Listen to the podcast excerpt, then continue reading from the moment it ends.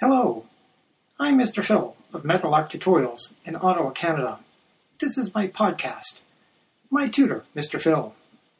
I'll be sharing ideas and insights about living, learning, and teaching those with learning disabilities and difficulties learning. This episode is about creating a routine. I know, eh? This sounds bossy and like you're being told what to do. It's actually to make life easier.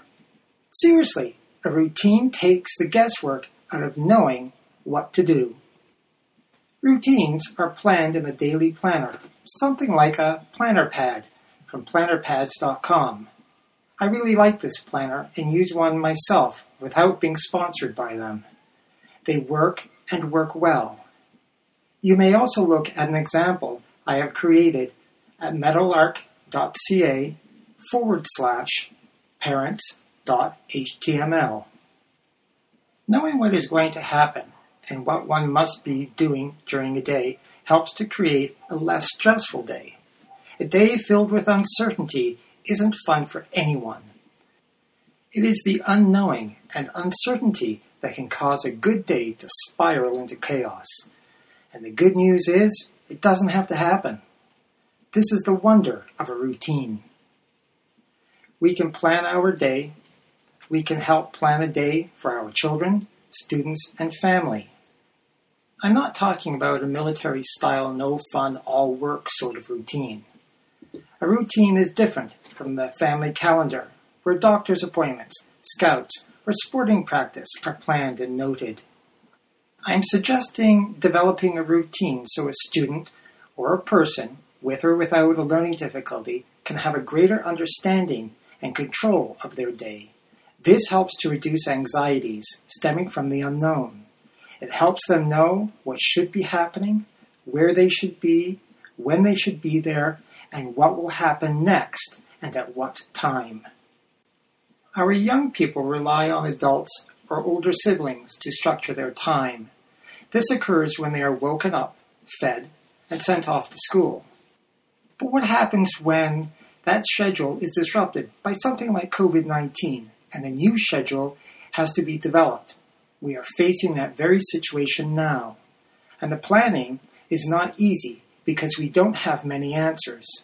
A routine will help set a foundation for what we can expect and help us cope with changes that are bound to happen. We have experienced this personally.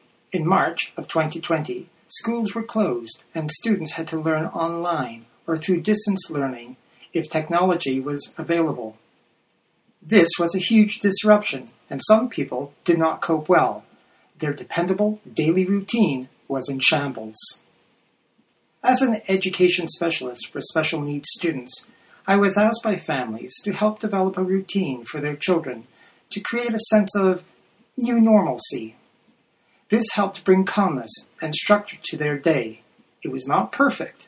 However, it helped tremendously. Every routine is open to change. Nothing is carved in stone and inflexible.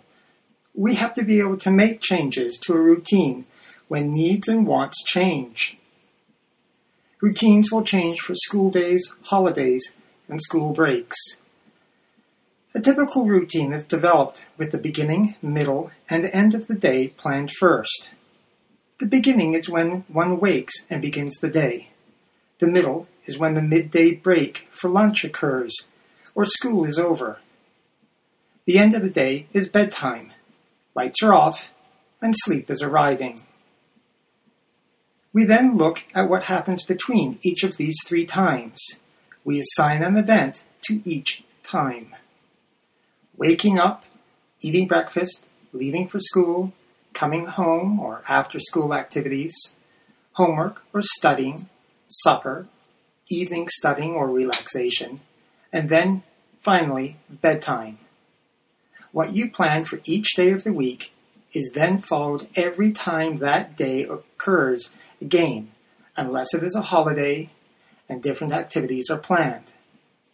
You or your child will know what is expected on every Tuesday because the routine is set, written, and followed. A routine will be different for every family. Inner city families live with different needs and things to do than those who live in rural farmlands. Create and adapt a routine that best reflects your day and not somebody else's from a different lifestyle. Routines help school days pass with greater ease. Weekends should have routines as well. Things to consider and include in a routine are chores, such as cooking, working in the barn, or taking care of pets. And daily or weekly responsibilities include garbage and recycling, babysitting, or walking the family pet. My students know I like routines, not because I'm controlling, but because it helps them understand that time is limited in a day and there are things that must be done.